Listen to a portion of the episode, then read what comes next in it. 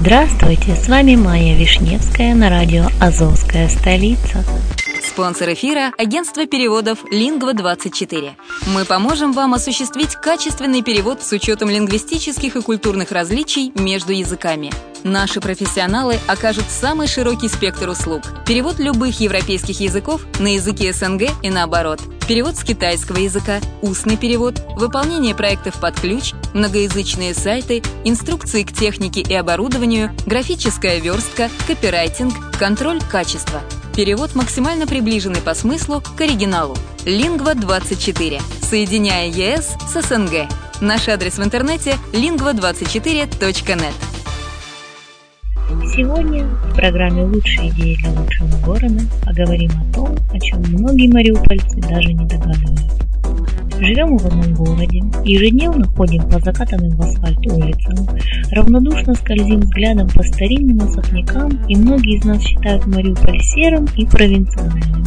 Хотя, если разобраться, Мариуполь далеко не рядовой город в Украине, и нам есть чем гордиться.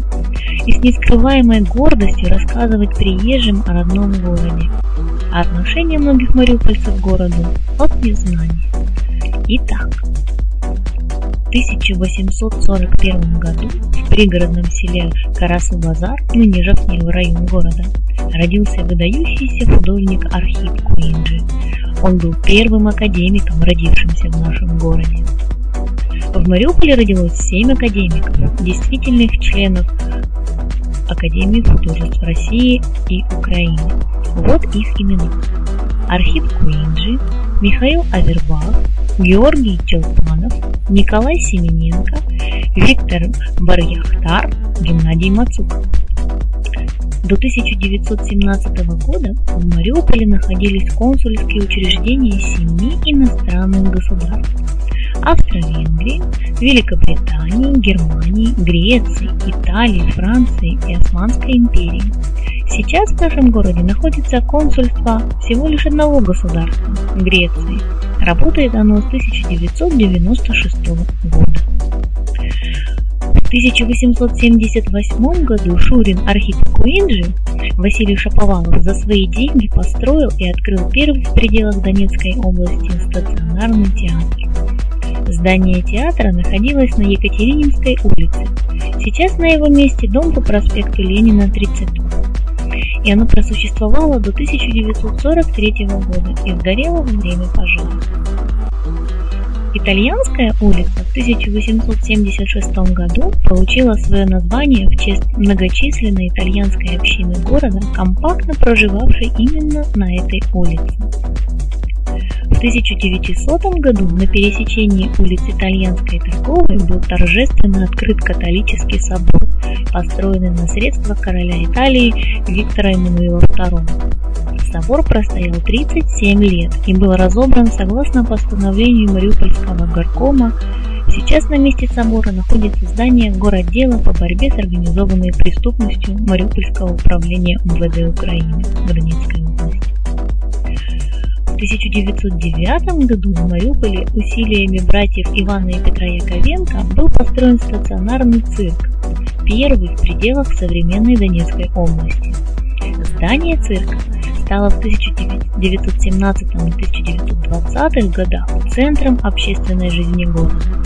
Переулок между улицами Итальянской и Пушкина в Жахневом районе, где он находился, носит название Цирковый. В Мариуполе находится старейший на левобережной Украине действующий стационарный кинотеатр «Победа». Он был открыт в 1909 году. Он перенес два пожара в 1943 и кризис кинопроката в начале 90-х. К чести дирекции кинотеатра, «Победа» сумела сохранить профиль этого учреждения культуры. Сейчас «Победа» – один из самых престижных кинотеатров города. Мариуполь – единственный город в СССР, в котором улица носила имя махновского командира Кузьмы Апатов. В 1919 году партизанский батальон Кузьмы Апатова входил в состав первой бригады в составе 3-й Заднепровской дивизии РКА, которой командовал мистер Махнов. Выпускник Мариупольского реального училища Гиацинтова Константин Челпан сконструировал в 1932-1937 годах прошлого века первый в мире танковый дизельный двигатель, который успешно использовался на лучшем танке Второй мировой войны Т-34. Попытки немцев создать что-нибудь подобное оказались безрезультатными. В 1909 году в доме номер 18 по улице Метрополитской родился выдающийся советский кинорежиссер Леонид Луков, в 1931 году снявший второй украинский звуковой художественный фильм «Итальянка». Выпускник средней школы номер 3 капитан ВВС Антон Губенко 31 мая 1938 года впервые среди советских летчиков совершил воздушный таран близ Ханькоу, что в Китае. Он первым среди мариупольцев 23 февраля 1939 года был удостоен звания Героя Советского Союза. Кроме того, Антон Губенко является национальным героем Китая бывший конструктор завода «Азовсталь», ныне ООО МК «Азовсталь», старший лейтенант ВВС Николай Жердев у города Бильбао в Испании 8 июня 1938 года впервые в мире таранил вражеский бомбардировщик. Выпускник Мариупольского технического училища, участник разгрома японцев на реке Халхингол, герой Советского Союза лейтенант Антон Якименко является правнуком последнего кошевого атамана украинского казачества Осипа Гладкого. Бывший прокатчик трубопрокатного цеха трубного завода имени Куйбышева, ныне трубопрокатный цех ММК Ильича, лейтенант Михаил Шамрай в ночь на 13 марта 1940 года первым ворвался в финский город Виипури, ныне Выборг.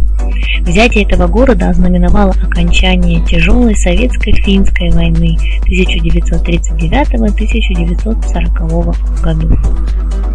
Мариуполь является единственным городом в бывшем СССР, который в течение Второй мировой войны посетили высшие руководители держав оси Третьего рейха – Италии, Румынии и Хорватии.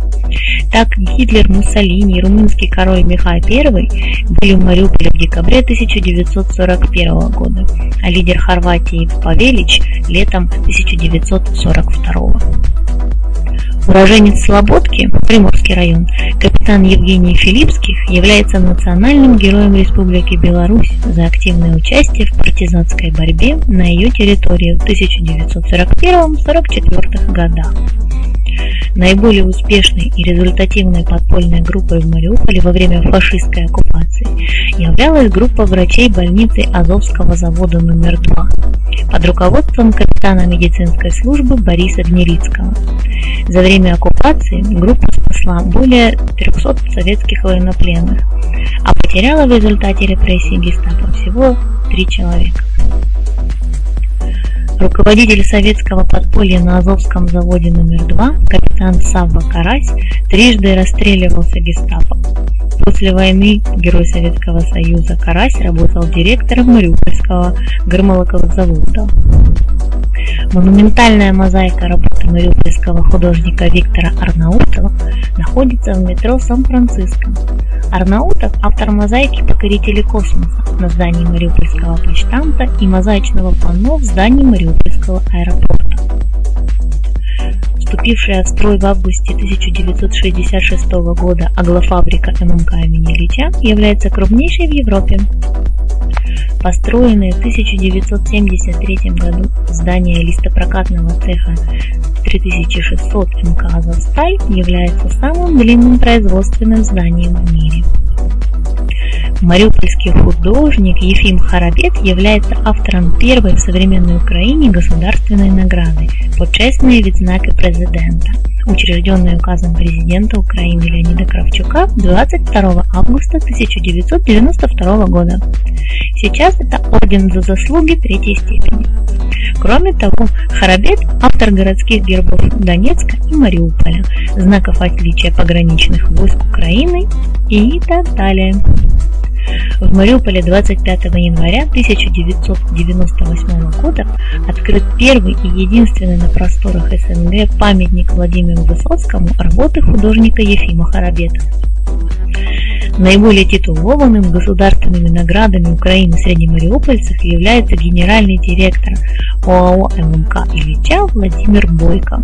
Он первый и пока единственный среди уроженцев города герой Украины, кавалер медали Золота Зирка и Ордена Державы, а также полный кавалер Ордена за заслуги третьей степени. А теперь о неожиданном. Здание горисполкома построено в 1967 году на месте, находившемся в начале 20 века в выгребной яме. А мариупольцы и гости города, любящие гулять по скверу возле театра и по городскому саду, даже не догадываются, что гуляют по кладбищам.